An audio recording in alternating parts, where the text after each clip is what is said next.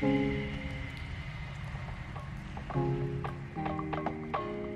Great Resignation, it's not my favorite label because it actually puts it in the context of the employer and not the individual, right? It's so it's you know take this job and I quit, you know, sort of thing. I'd rather put it into the positive perspective, which is it's the great opportunity. Hello, and welcome to the Conspiracy of Goodness podcast, where you're going to hear week after week conversations that generate one aha moment after another for you.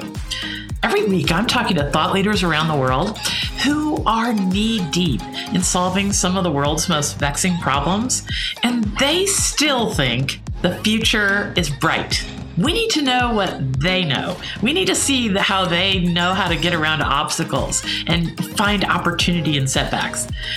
Hello, I'm Dr. Linda Ulrich, founder of the Goodness Exchange, a place where we've brought together a constellation of five platforms, all aimed at elevating the insight and innovation going on in the world that almost no one knows about. But here we are celebrating ideas and people and thought leaders who are really making a difference. And hopefully, if you listen to this podcast regularly, you're going to get your own inspired moments and find what you are uniquely built to contribute. So today's guest is Gary Bolles, author of The Next Rules of Work. Now, this is a time that this matters.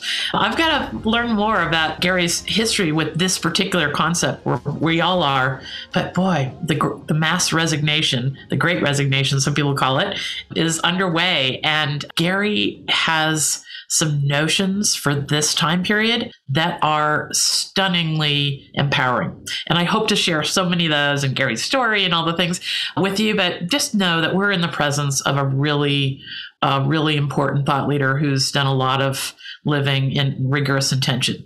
Gary's an internationally recognized expert on understanding and managing disruption. And I think that means from everything from our teenagers are driving us crazy to our business is under, you know, the most pressure it's ever been in. And he's a chair of the Future of Work organization for Singularity University. He has nine courses on LinkedIn with over a million learners. So this is going to be a wonderful ride for us all. Welcome, Gary, to the Conspiracy of Goodness podcast. Thank you so much for the invitation. I'm really looking forward to the conversation. Well, I right before we started, you know, you were mentioning that you were have all these initiatives all over the world that are making a difference with a consulting company. And so, you know, I want to let people know that Gary's perspective is going to be one of those from the 100,000 foot look. This is important for our times. And, you know, I, would love for you to just open with your story because I, I think it's it points to so much that's important in these days.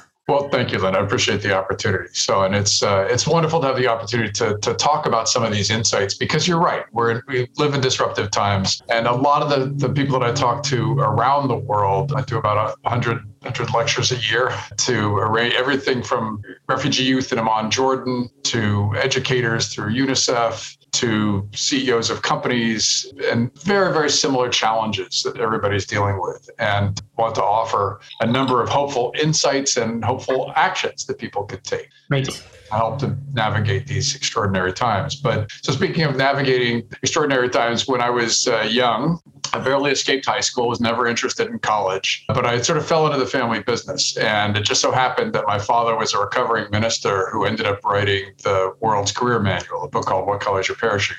So I was trained as a career counselor at the age of 19. And the one takeaway you would get if you, anybody listening at the age of 19, were counseling people in their 40s and 50s who were in dead end jobs is that you should do what you love. And I found that what I loved was high tech, Silicon Valley. So in the early 1980s, I figured, oh, you know, th- there's this personal computer thing. Microsoft's a big company. It's kind of all been done. I mean, that, you know, what, what else could you possibly do with a computer?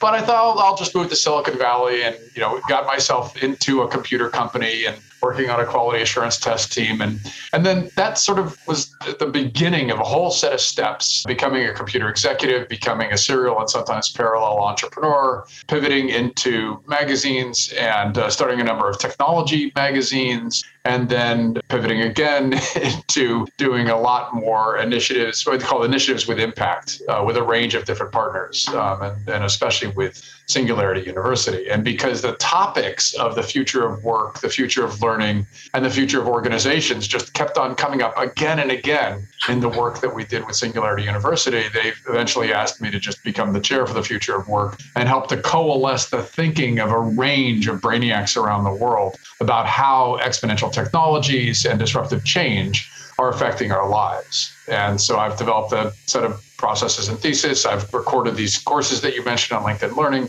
and uh, and then wrote the book uh, Next Rules of Work to try to help people to be able to navigate these disruptive times. Mm-hmm. You know, I, I just to get real human. about your story. Please tell the story of how your dad, I mean, this book, What Color is Your Parachute, was probably what? Do you think it was maybe the first most important book in a long future of people focusing on business related books? Tell me. Yeah, so the Library of Congress was kind enough to honor him on a very short list of some of the most influential books of all time. Um, so he's enshrined in the library. And he, um, so I'll just tell you briefly sort of his backstory is he was a minister who was, we, I grew up in a tiny little town in, in New Jersey. And then at the age of nine, we, my father was called here to be the canon pastor at this cathedral. And, uh, and then after a couple of years, they went through a budget crunch and he was laid off. And so imagine you're, you know, you've got a family, wife and four kids you know, we were all early teens and suddenly you're without a job. And, and so he eventually he, he found a job helping campus ministers and there were quite a few of them at the time but then they were getting laid off. And so he did research. Lilly foundation paid for a year of research and he talked to everybody he could possibly find who knew anything about job hunting and it turns out there weren't very many. And so he synthesized all that into a book originally for ministers and then because so many different corporations and the Department of Labor ordering his book, he decided, well, maybe there's a thing here. And he rewrote it for the average person and uh, found a publisher. And, uh, and then it kept on growing and growing. And eventually, more than 11 million copies in print. And almost five years ago now, at the age of uh, 90, uh, but we had started a company together to bring his work online, to develop online courses and that sort of thing. And obviously, he left behind an enduring legacy and a number of tremendous insights as to how we as individuals can navigate pivots in our lives, initially in our careers, but he also talked about life work planning of life in capital letters and work in small letters to help people to understand the balance between them and that really we can plan our lives we can not not with the sort of you know planning out every single day for the future but instead to have the agency and the influence in being able to direct our lives wow what's the gist of how what color is your parachute so the basic premise that my father settled on was that there's essentially three steps that we go through when we're going through pivots related to work First, we need to do self inventory. That is, uh, we treat it like you're going on a trip. what's going in the suitcase? Well, what do you? What's the unique skills, experiences, insights, aspirations? What makes you you? Um, I often say when I when I lecture, um, I show a picture of an iceberg, and I say, look, each of us as individuals we have only a small amount of awareness of what makes us unique that's above the waterline. And our peculiar psychology and neuropsychology, we, we tend to discount a whole bunch of things that we have accomplished in our lives because we just assume everybody else can do those. I've got tons of great stories about people around the world mm-hmm. who, who have you know, tell stories about their own skills and they make it sound like everybody can do these amazing things. And of course, not everybody can. And so the first step is what? It's how do you understand what makes you unique? The second step is where? There's a range of different scenarios where you as a human can apply those skills skills and unique characteristics to be able to do meaningful, well paid work. And so, if you can envision different wheres and you can do the research to understand where those might be, you can have a range of possibilities. You can open up the aperture for what you might do at any pivot point in your life. And then the third part is the how, the mechanics, the job hunting, and all that sort of stuff. And that's where people have typically focused over and over again. But he says you must start with the what, the, what makes you unique to be able to actually envision and create that next version of you. Okay. And this is quintessentially as important right now for our times as it was in what? What was the date of publishing of that book? So the first book came out in 1970 for ministers, and then it was rewritten for the for the average person in 1972. So, and my father updated it almost every single year. So one of his favorite jokes is that he'd written 42 different books. They just all had the same title. All right. Well, this is at the heart of where we want to go. So let's make sure people understand too where does our hard wiring fit in? We had a conversation a few weeks ago, Gary and I, and it, it reminded me that that we all are, are have sort of the same hard wiring. It's just about how we use our minds to decide what to do next, to thrive, thrive through adversity. Talk to me a little bit. Of, we talked about the amygdala. Can you share your thoughts on how we're wired? So there's a number of things that wire us uh, genetically, physically, physiologically, mentally, and socially. And you have to think of those as layers, right? So so they're they're sort of like the clay that each of us is given when we're born, and and then there's that that clay is shaped. We shape it ourselves, society shapes it, and so on. And so there's a variety of different physiological things that are true about us. And especially at the brain, there are there's a variety of components of the brain that actually have a tremendous amount of influence on our decision making, on our belief systems, believe it or not, on the on the ways that we interact with the world. But we're not aware of them. We don't we don't know. You're not telling your heart to beat every single second, right? It just kind of does it. And you're not telling your brain to spurt out chemicals to be able to influence how you respond in different situations or to make other parts of your body operate. And so, because we're not aware of those things, we tend to think that, oh, we've got complete control over them. Well, we don't. there's a pleasure center of our brain. There's a, whole bunch of physiological interactions going on inside of our brain. And all of that adds up to help us to make decisions, to help us to move our bodies, to help us to interact with the world. But we often are so unaware of those processes that we make decisions and then we make up stories for ourselves as to why we made those decisions. One of my favorite uh, neuropsychologists and is uh, Dan Ariely at Duke Fuqua, and and Dan talks all the time about how he's an old friend. We he talks all the time about how we make decisions against our own best interests. And and so there's a you can explore some of the mechanics, but basically there's a bunch of mechanics at the physiological level, and then the ways that our minds develop, where we come up with explanations for things that we don't necessarily understand how much we are or not in control of. Now, we can be much more in control of those things. It just takes, uh, I don't know, maybe rigorous att- intention, rigorous attention, and then rigorous intention to how those mechanics work. Thank you for bringing Dan Ariely's work up. I, I too am a great fan of his, and if we're gonna, it reminds me that anything that you say, and I'm sure there will be so many, anything that you and I talk about going in this podcast, links to these kind of folks and books and anything that comes up are going to be in the show notes, so people don't have to go grab a pen. I've got one, and if folks see me writing away, it's because I'm taking notes of every amazing thing that Gary's saying. So, okay, Gary, that reminds me, that topic reminds me of something you brought up before when we were talking. You reminded me of this great quote by another wonderful thought leader that people should check out, Clay Shirky. That that quote about it's not that we have too much information, we have filter failure. Talk to us about that. So Clay's an old friend and a very influential thinker. He wrote a book called Here Comes Everybody, which presaged so much of the growth of social media. And he talked a lot decades ago about some of the potential ills that could come from us being so obsessed with living our lives on these social platforms. And Clay and I share a hairline, so uh, he's a, he's a, he's a, I know he's a great thinker, and he's now the vice provost of NYU. But his one of his greatest insights is that there was going to be you could plot the exponential curve of the growth of information in our lives going back 25 years. Um, I started a magazine, co-founded a magazine called uh, Interactive Week, and we, we essentially were the internet's first newspaper, and we chronicled the ways that information information was suddenly becoming unfettered. And people back in the mid 90s thought, oh, we have so much information. And but what we said was, no, no, no, it's going to continually double and triple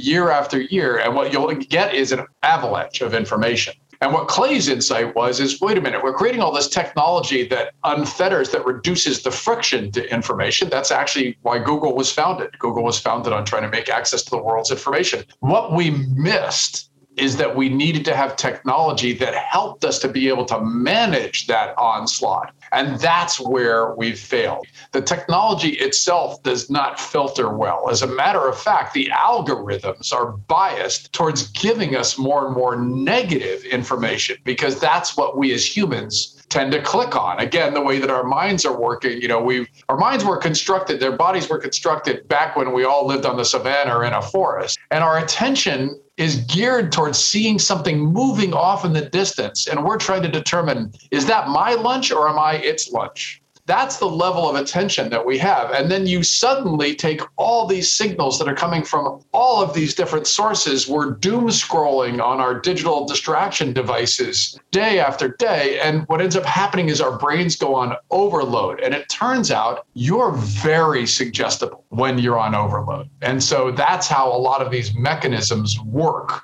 in the social media sphere. That's why people can keep on trying to sell us things, is because we have filter failure. This is an important point because I think most of us think, well, yeah, that's happening to everybody else, but not me. We're all hackable. here's here's a, here's a thought experiment. Uh, and I'm not going to bias towards uh, whether you've got a more of a fixed mindset or a growth mindset, more of a conservative bent or more of a liberal or progressive bent. Here's the way that we're consuming this information in our lives. Look at them. Look at what they're doing. They're at it again we need to stop them because if we don't stop them now, then we're all at risk. The things you love that you care about are all at risk. Now, you can apply that at any end of the spectrum. And that's a, so it's a, so the basically all of these media platforms are the same thing. It's simply that they're talking to different audiences, but they're using exactly the same strategies and mechanisms. That is almost so simple that you can't believe you missed it once you hear it. That's exactly what's going on, isn't it? Yeah, we're very hackable. Yes. I like to remind folks that the internet is an attention economy that it went from uh, uh, you know 130 websites in 1993 to 40 million in 2003 so something had to become the way the internet was organized and it became i don't even know if by accident but it became our attention. And now the all the games are just meant to play with our capturing and holding our attention. Absolutely so one thing I'd like you to comment on. So because I like to look at I always try and find the empowering way to look at things. You can always just stop in the negative downward doom cycle and end there or you can try and sweep it back up. So I look at this algorithm problem as a that sword cuts both ways. Yeah. So if what we're being inspired to click on is going to be signs of danger and disorder, especially when we're on autopilot on social media or the news, right? If we're in our amygdala, our lizard brain, we're going to click on signs of danger and disorder. But if we have intention when we go there, that sword can cut the other way too. If we can intentionally click on things that send us soaring or elevate us or educate us or what have you, and not follow our emotions over a cliff, we can change our algorithms to start serving us things that, that are better correct? Absolutely. But I would also encourage readers. I mean, so yes, we need better technology to do that. We need to, to uh, infuse more of the platforms that provide us with that information. But think of it as a diet. Think of it as an information diet. So if you just have all of this high sugar content that gets you all riled up we constantly talking to family members and saying why are you watching that particular show why you know well it's it's it's basically sugar it's it's a it's a sugar dose gets you gets your your blood flowing think of it as a diet and and we need to be as intentional about how we consume information as we are about how we consume food. Now, that doesn't mean you have to watch every single bite and count every single calorie, but it does mean you need to prescribe for yourself a range of positive inputs in a given day. Because again, you don't see what's going on behind uh, curtains in your brain, but we don't have a Fitbit for overload of information. But the truth is, you are being overloaded. And so you must get out away from the screen and out into the forest. We, we did a retreat. There was a group of us did a retreat here in San Francisco a few years back, basically trying to think of ways to be able to encourage more positive activity in the world. And one of the great insights that came out of it, we actually did this with the National Park Service. One of the insights that came out of it was you could have doctors prescribe that you need to go to a park and so that actually is now a thing. You can get a prescription that you need to get out into nature. And so this is critical for us as humans is we've not just accept, but we've got to be intentional about determining it, there's only so much of your attention, as you were saying, that you can give in a certain day. You must be more critical about how you're managing it to ensure that you have more of those positive input, inputs because your brain wants to look at that thing moving in the distance and determine if it's a risk. Okay, this is this is major. So the practical tip here is be aware of that what you give your attention to expands and have some self-awareness about how many times the the internet is capturing and holding your attention and am i right about that oh absolutely and and also if it gives you if it if it gives you more impetus with that then realize that somebody is making money off of every single click. Somebody's making money off of every single article you read, headline you look at like that you click on, somebody is making money off of it. That should outrage you. Okay, so the opposite is true that there are signs of, of incredible progress and innovation happening in the world, and that's what we do at the Goodness Exchange. And I'd like to talk about that uh, just a little bit, in a, and we'll take a break right here because it works in so so wonderfully to to the alternative to this mind bending overwhelm that you're talking about. So let's take a break, and when we come back, we'll continue. Hello, I'm Dr. Linda Ulrich, founder of Ever Widening Circles and the podcast you're listening to now, the Conspiracy of Goodness podcast. And I have a question and an answer for you. Have you been hoping the world is actually a lot better than what you see on the news and social media? Well, it is. In fact, it's radically better.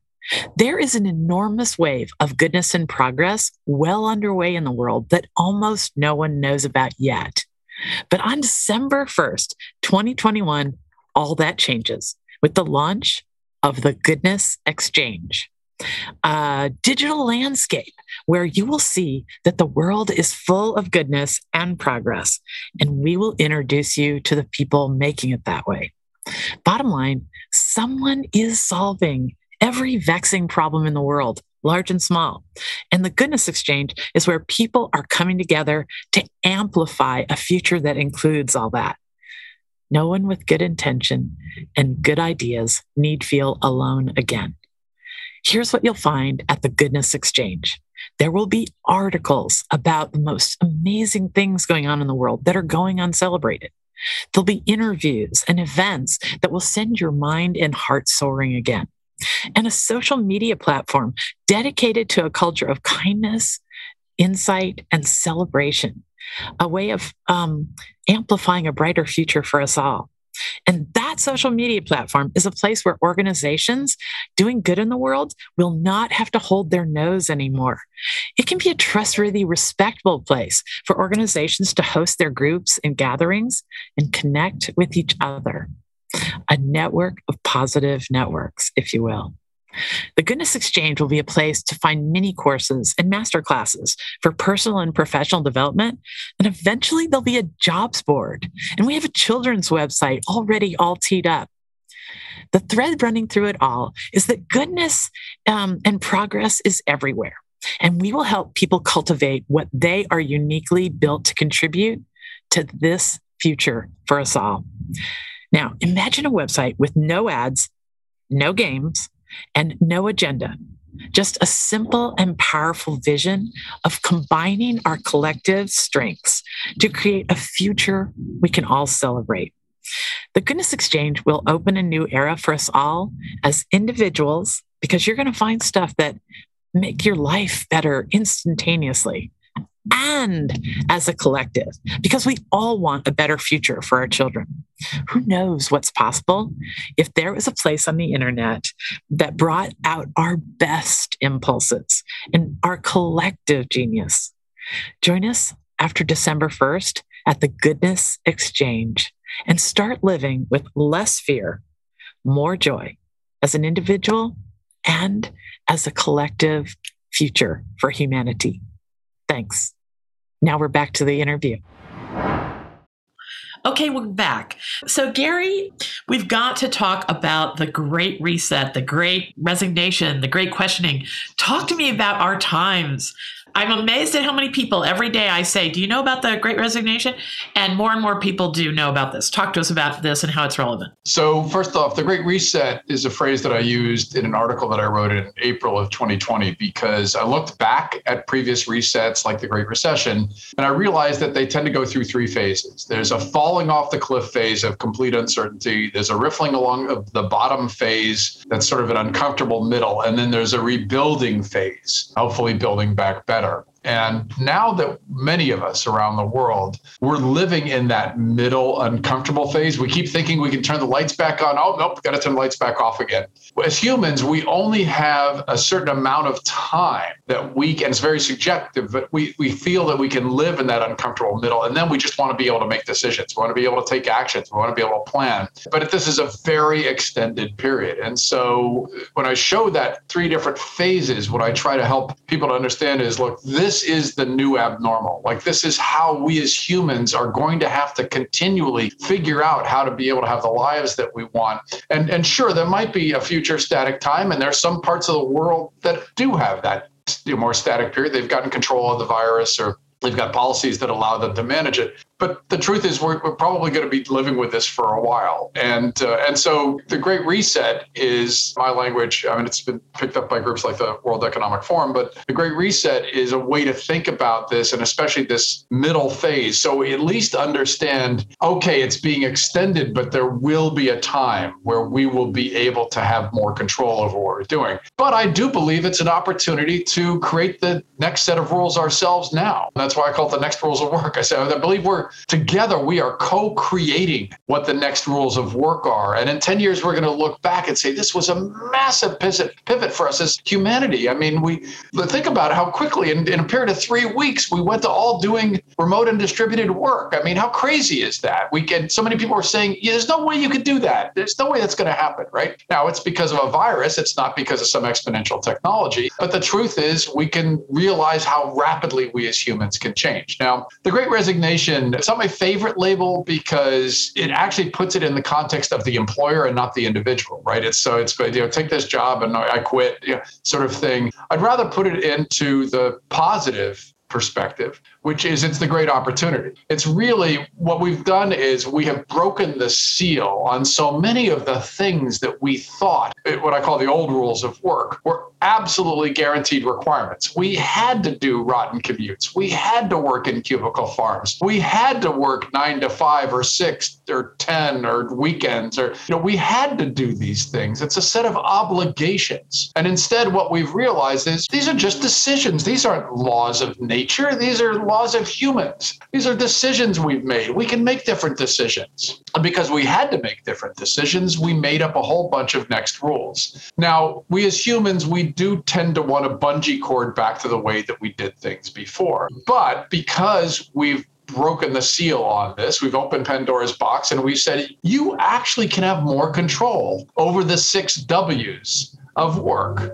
what you do for your work, when you do your work, who you do your work with, where you do your work with, how you do your work with, and why. And so those six W's are all now under complete reset. You can make new decisions. And when we tell you suddenly, oh, I know I said you used to have to go to the office, but now you can work from anywhere in the world, a world of possibilities are open. And so this is really what the great resignation is. It's now it's a variety of different contexts for people. I want to make sure we're talking a, a little bit about high class problems. If you're a, what we often now call frontline workers, you, you can't deliver that meal or help that patient in the hospital from remote. So, so that's a high class problem for many people who could work from different places. But those were also, in many cases, not the most fun jobs. You know, you now have to be the person checking for COVID vaccinations at the door of the restaurant. I mean, come on. That's asking a little too much. And so it's perfectly understandable. If you would want to say, wait a minute, why am I doing my work? Where do I really want to do my work? Who do I really want to work with? What kinds of problems and skills do I most want to use? Do I love using? All of those now are back on the table for so many people. And that's really what the great resignation represents is a great opportunity for each person to go through what my father talked about. What is your focus of your work? Where do you want to do that work and how will you find or create that work? All right, I am got to get you. I, you see me looking over here. I'm trying to keep track of the timestamps so I can put this in the show notes because you've given us some very practical tools here. What I love about your message is that the six things and can you re- reiterate those really, really quick? No, it's again? the six W's: what, where, who, how. That's a, still a W. when and why. And okay. those actually are the six questions that Aristotle asked to determine if an act was moral. And so I actually put into the book what I call the Aristotle canvas. I've got a, in Silicon Valley, we love canvases. And so what we do is it's a, a single sheet of paper where you just map out one or two line answers to each of those questions. And each of them has two sub questions for yourself. And then I've got a version for your organization. If you're somebody who leads in an organization, your organization has those six W's as well. There's a what, where, who, when, how, and why of your organization too. And so that's a tool for you to get more aligned with what you want you to be doing, the future you for work and life. But it's also an opportunity within your organization to align with others so that the six W's are far more in sync. So I remembered the reference to the three things because I think it's worth uh, mentioning that too, just for people know with a gr- sense of grounding where we are. There were three stages. You said there was sort of a when oh. everything's normal and then there, there's this chaotic stage and then we'll get back to some new version of normal how, how do you define those three stages again so the first in the great reset it was in previous resets we've seen the same patterns. Okay. It's, there is a period of complete uncertainty. It's falling i show a picture of falling off a cliff. It's like you have no idea. Remember the beginning of the pandemic? We were all just saying wait a minute what's going on? Like and, and complete uncertainty. We have no idea what we're doing tomorrow and we and planning goes down to zero. The fog down the highway is complete there is no way you can determine what tomorrow might look like. And then there's a middle period where the fog lifts just a little bit and then suddenly the fog comes back down again. So that middle period i show a period, picture of a heartbeat. And it's because this is what happens uh, depending upon the venn diagram of your lived experience the COVID infection rates in your location, in your geography, the policies of your country, the policies of your company, your industry, your team, the projects you're working on, where your workplace is, how well you and your teammates are or aren't on. You add up all those Venn diagram elements, and that defines your lived experience in any given day. And it could be completely different tomorrow. The Nordics have a great phrase same storm, different boats we each have a different lived experience in this period. And that's what happens in the uncomfortable middle is you might talk to one of your friends and they are loving life. They've got remote work. They're everything's work going great. They're getting paid better. They just shifted jobs. They're living exactly where they want to live. Everything is marvelous. And you'll talk to somebody else and no they're a frontline worker in a hospital and the infection rate is spiking and they they're exhausted. And it is same storm different boats. We each have a different lived experience. And that's really challenging for us as human beings. We need new ways of thinking to be able to get through those periods. All right. Thank you for putting those, the six and the three, top of mind. So now, with that clarity, go into some of your, your most important uh, elements of the rules of work, because I, I can tell this is going to be helpful for people to reframe their situation and go forward in a more resilient way. So, the first insight I want to offer is that it is a great reset of work. We can talk separately about learning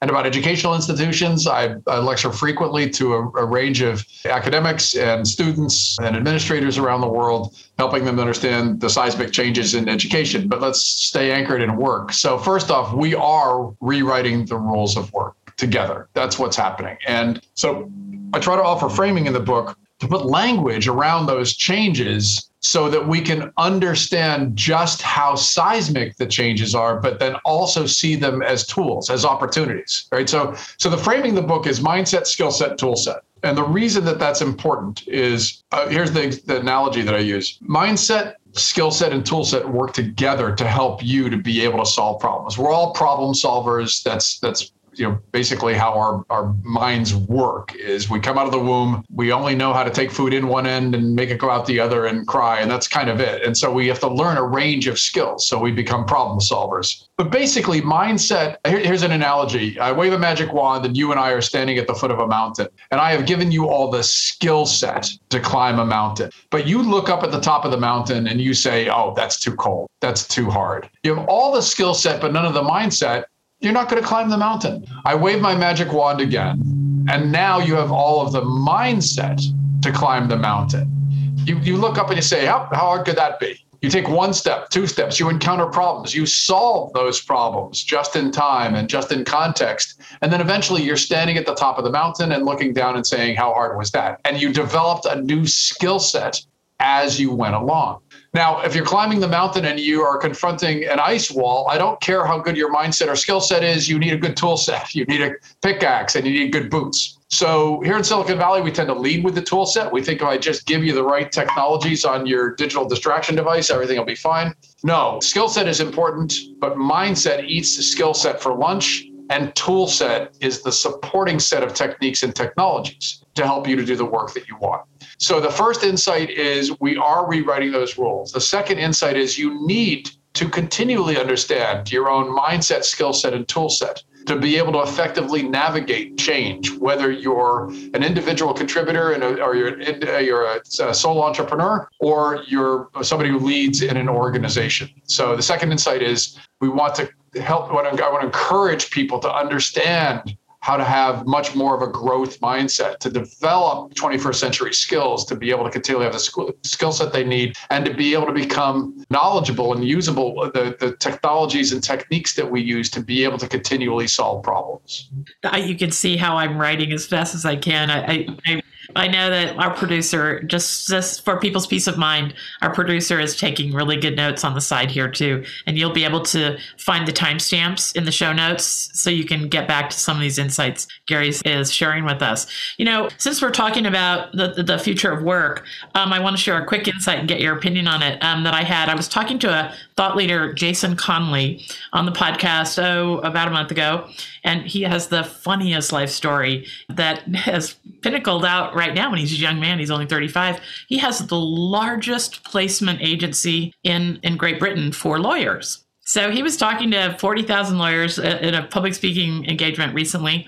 And he, he told me that the biggest pushback in that industry about reshaping work is that the boss wants people in their seats ready to respond when when they beckon it may, may not be like a as hard a lift if the bosses change their mindset about how work works for them. Absolutely. No, I think that's a great insight. So, I talk a lot in the book about the changes in roles that are inevitably happening. Now, not everybody likes this. If you've got a fixed mindset or if you were that person who had that power in the organization, you're probably pretty uncomfortable with these changes. And there's no question that as humans, we tend to bungee cord back to what we know. Um, so you do see a ton of pronouncements from CEOs around the world, people who lead in organizations, to basically try to put some kind of requirements around returning to those old rules of work. And there are many industries and companies that are probably going to just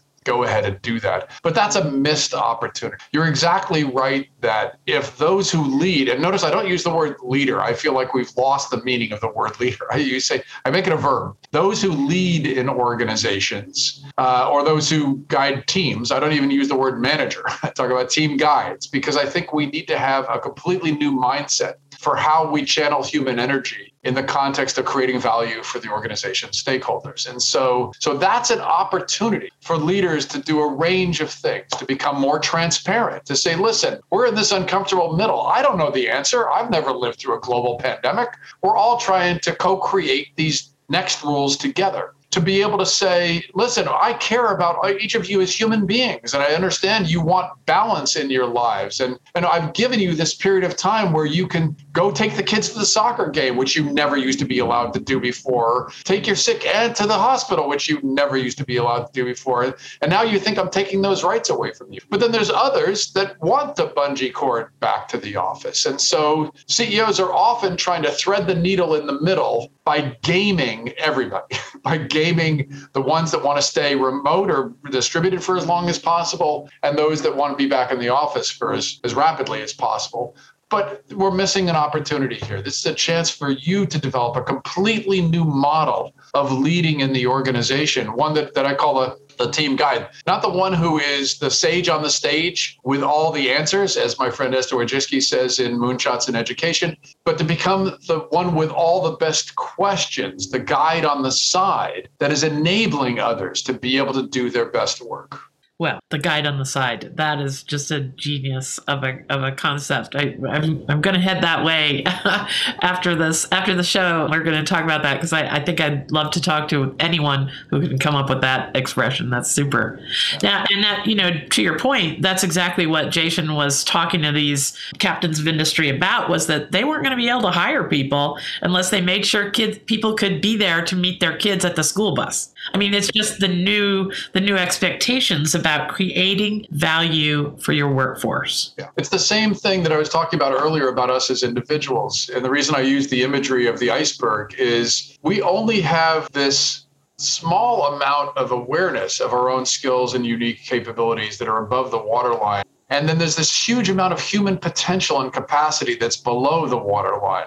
The same is true for those who lead in organizations. You asked people within your organization to only show you this tiny amount of them, this small skill set that you hired them for, and you didn't want the responsibility of what's below the waterline. And then along comes a virus, and imagine the first Zoom call that you often had is wait a minute, I didn't know that you have kids at home or you've got a cat or there's a guitar on the wall. You play guitar? We opened up the aperture of awareness. We started to look below the waterline and realize that every single person is a whole person. We can't go back from that. You won't go back from that if you lead in an organization. You can't tell people to suddenly shut down what's below the waterline again and just show me the piece of you in work. We're, we're not going back. That is fundamental. I just got a little bit of a shiver, a goosebump.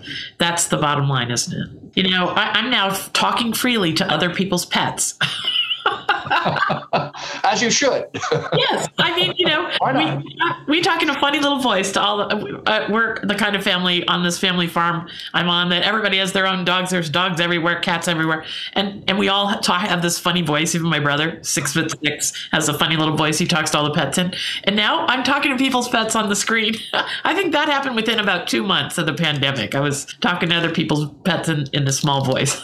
Remember how funny the early Zoom calls when there were videos of people's kids running in and out, how how odd that seemed? And now you couldn't get a laugh on YouTube or on TikTok. Like it just wouldn't happen. It's just it's it's the new normal, new abnormal. And you know the bad haircuts. Uh, one night we were sitting with all our brood out during the pandemic around a fire pit, eight of us, and that we were cloistered with for 18 months.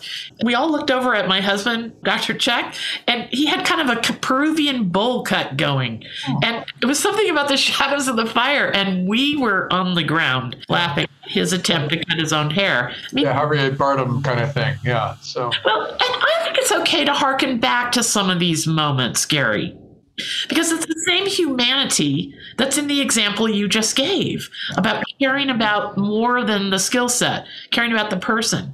You know, if we look at these moments of uh, where we shared a laugh or or a cry for that matter during the pandemic, this is a connecting place where we can find our shared humanity. Absolutely. Now, now there are people with more of a fixed mindset who really liked having that just the little part above the waterline showing and didn't want anybody to see what's below the waterline. They wanted to show up for their job, do the nine to five, just feed their family and put a roof over their heads, and that was it. And that is perfectly fine. There's nothing wrong. I call those the old rules of work. There's nothing wrong with that. And, and our parents and our grandparents in their generation, that was work work, the definition in the dictionary they went to first was work is drudgery, work is obligation, work is, and so that there's nothing wrong with that. The challenge is that in a world of exponential change, a fixed mindset is not sufficient to help many people to be able to adapt. Uh, so that's why I talk about a new skill set. It's not just a new mindset, it's a new skill set that we need to be able to become, I, I, use the acronym of PACE, problem solvers who are adaptive, creative, and with empathy. We each need to develop a new skill set because that fixed mindset kept us from being able to continually grow and change and develop new skills and the challenge is sure, there might still be plenty of jobs like that that are relatively static, but increasingly we know the Venn diagram of what is needed today and what is needed tomorrow, there's less and less overlap. We're going to all need to have a growth mindset to be able to navigate that disrupted world.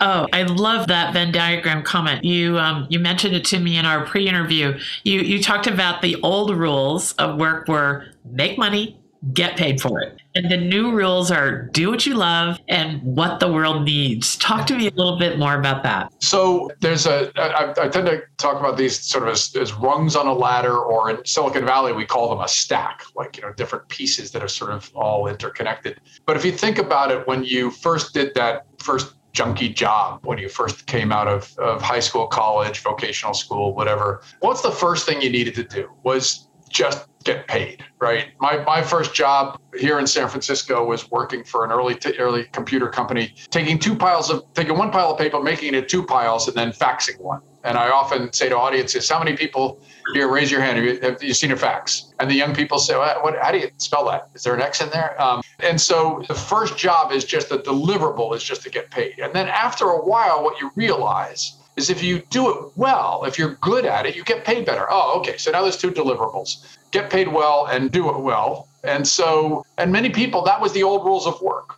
And that was sufficient, just fine. But my father discovered 50 years ago with What Color is Your Parachute that if you also give people the opportunities to do what they love, to use the skills that they love, solve the problems that they love, work with the people they enjoy working with, have the working conditions, the working environment that really helps you to do your best work, and so on, you will actually do better work and you can get paid well for it and you can be good at it. And so, so now there's three deliverables get paid, do it well, do what you love. And many people stop there. But there is a fourth rung on the ladder or fourth level of the stack, and that is to do what the world needs. Do something that you feel has an impact in the world that creates meaning or purpose in the world. Now, it just so happens that this is called ikigai. And in Japan, and especially in Okinawa, where some of the longest lived people in the world live, it is considered not to be a life well lived unless you have all four of these elements operating in your life. And so, what I talk about in the book is sure, the old rules of work, we worked our way up that stack, and maybe you got to the last rung of the ladder by volunteering in the, what I call the period formerly known as retirement. But young people are coming out of college, high school, vocational school, and they are flipping the stack. They ask first, what does the world need? If I can do what the world needs, then I'm going to love doing that. If I love doing it, I'm going to get better and better at it. And if I get better and better at it, I'm going to make good money. And so parents ask me all the time, why won't my kid get a real job? You're looking at one of the reasons they flip the stack. And so, and CEOs of companies ask me all the time, pounding on the table, why does this millennial, which is, of course, our code nowadays for young people nowadays, why does this millennial ask me walking in the door what the purpose of my company is. Nobody ever asked me that. I never asked somebody what the purpose of my company was. Well, it's because they are flipping the stack. They want to know how are you showing up in the world? How do you care about your customers? How do you care about your suppliers, the communities in which you operate, the planet? Show me how you care about them. And if you don't care about them, this is the era of the great resignation, of the great opportunity. I'm going on to the next employer. Gary, I have to tell you, I talk to insightful people who give me goosebumps every single week, and that concept there it starts. Uh, we're gonna we're gonna put this in the show notes exactly where it starts, but this flipping the stack from both a young person's perspective and older person's perspective, that is such a way to preserve people's dignity and get us both to look at the problem from afar together rather than at odds with each other to sit it out in front of us That is a powerful insight that can change the world for people. If they talk about it on their work teams. What i think it applies to the family to people's absolutely. family. absolutely. It's an intergenerational thing. Is is first off you always want to honor other mindsets. There's there's nothing wrong with those mindsets. Those mindsets you we started off with is talking about sort of the layers of how we build our cosmology that is the way we think about the world and how we show up in the world and uh, how we think the world works. And each of us built our cosmology over a set of different factors. And those earlier generations had a totally different set of influences in how they built their cosmologies we need to honor those, but we also need to accept that the world is being impacted by disruptive change. And those old strategies, parents that say, why won't my kid just get a real job? Why won't my kid go to the right school and study the right industry or field and go into the right job and get these are all answers to those questions. It's you are following the old rules of work. And in this era, they may no longer be sufficient to be able to help somebody to have a life of value more goosebumps. And I think we're going to try and wrap it up on this high note. I got to tell you, Gary, once in a while we do a part one and part two, and we're going to have to have you back because I think that you've given us so much food for thought that it bears going down a bunch of these paths Great. individually at another conversation. So I thank would love you that. so much. If you're listening to this interview, please share it with others because these are the kind of conversations that we can all make rise to the top of the internet. We can stop the shouting. we can look for the thoughtful, measured voices like Gary's, and we can make that become top of mind on the internet. So Thank you, Gary, for joining us. The book is The New Rules of Work by Gary Bolles. I want you to know that we're going to try and capture as much of this as we can in the show notes so people can get to exact points they want to re listen to. I know that will be helpful to me. For more information about what you're doing and how to connect with you, where do people go? The easiest is um, you go to my website. Uh, it's nextrules.co, or you can just find me on LinkedIn. That's where I post regularly. That's where you can find links to my courses and so on. All right, well, great, and and I want to just make a offer a plea and for help with the with the goodness exchange. This is a version of reality that we can all help elevate, and the best thing you can do for the Conspiracy of Goodness podcast is go and rate it wherever you listen to your podcasts, so these kind of insights can again rise to the top and compete with the kind of shrill shouting voices that are making us all feel the kind of overwhelm that Gary was mentioning earlier. Because we can feel peace of mind too. All right, so thank you, Gary. We, we encourage people, as always, to dive into the landscape over there at the Goodness Exchange. And I hope these insights carry you through your week. And we will see you soon with more wonderful thought leaders who are changing the future for all of us. Thanks.